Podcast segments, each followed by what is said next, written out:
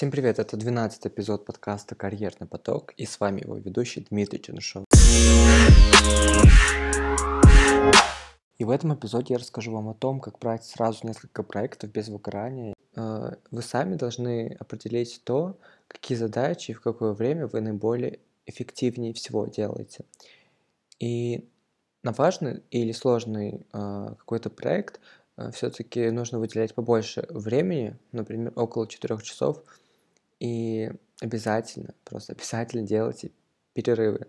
Например, э, в обед э, делайте прогулку и не забывайте про здоровье.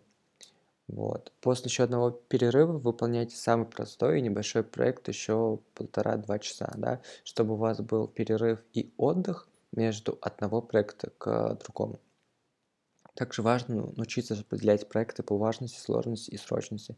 Чем больше усилий требует от вас проект, тем больше часов в день вы должны ему уделять, и тем раньше к нему поступ, э, поступать. К вечеру вы устанете, и у вас должны остаться только те задачи, которые вы можете выполнять в полсилы. Можно, например, выполнять задачи по проектам и в перемешку, то есть не выделять одному проекту отдельное время, а опираться на общий список задач по всем проектам сразу.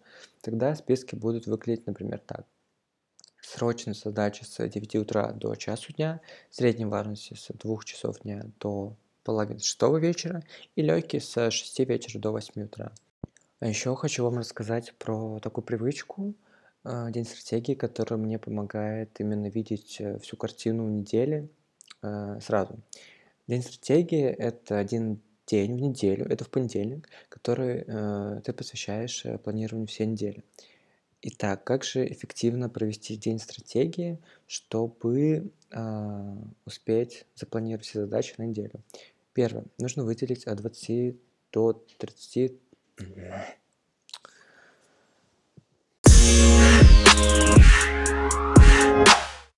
Итак, э, день стратегии – это всего один день в неделю, в понедельник, когда мы посвящаем планированию всей недели. Например, у вас э, накопилось, например, 15 задач в текущую неделю, и вам их нужно как-то распределить. Поэтому эта привычка как раз-таки и поможет э, разделить эти задачи по дням, чтобы там, не делать все задачи в один день, да, чтобы вы спокойно э, могли сделать все на протяжении всей недели.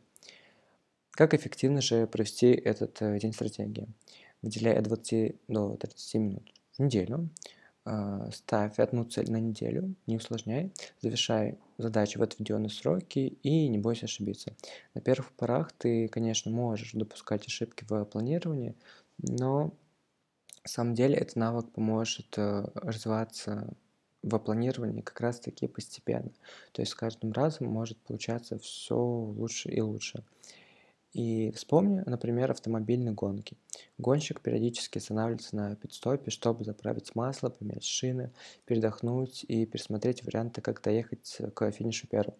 На пидстопе гонщик пересматривает свою позицию в гонке, оценивает состояние машины и лучше видит а, подробно исхода. Поэтому день стратегии – это и твой пидстоп в гонке. Нужна всего одна остановка, нужен всего лишь один день, 20 минут, чтобы ты обдумал дальнейшие шаги, расставил приоритеты и затем всю неделю мчал к своей цели. Вот лично у меня так, когда я расп распланировал свой день, свою неделю, уже после этого а, получил первые результаты. То есть я стал больше отдыхать, а, посвящать времени хобби, эффективнее выполнять задачи. И того, чтобы посвятить э, этот день стратегии эффективно, вам нужно выбрать э, то место, которое вас будет вдохновлять и содержать на планирование самой. Это может быть э, кафе, которое вам нравится, ресторан, либо коворкинг. Да, на самом деле все что угодно. Главное, чтобы вы от этого места получили удовольствие и чтобы это место вас вдохновляло. А, далее, например, возьмите ваш любимый дневник, либо ежедневник, в котором э, вам приятно планировать, в которой вы любите э, делать какие-то заметки, писать какие-то планы, цели и так далее. И поставьте себе таймер например, на 25 минут, чтобы а, не сидеть долго за какими-то задачами, а просто выгрузить то, что у вас есть из головы на бумагу или в заметке на iPhone. Итак, это был последний эпизод первого сезона подкаста. На следующую неделю на этом канале я выпущу интро, а, которое будет раскрывать суть и смысл второго сезона. Надеюсь, что вы делали определенные выводы из э, эпизодов первого сезона. А, и тогда с вами услышимся во втором сезоне подкаста. Всем пока!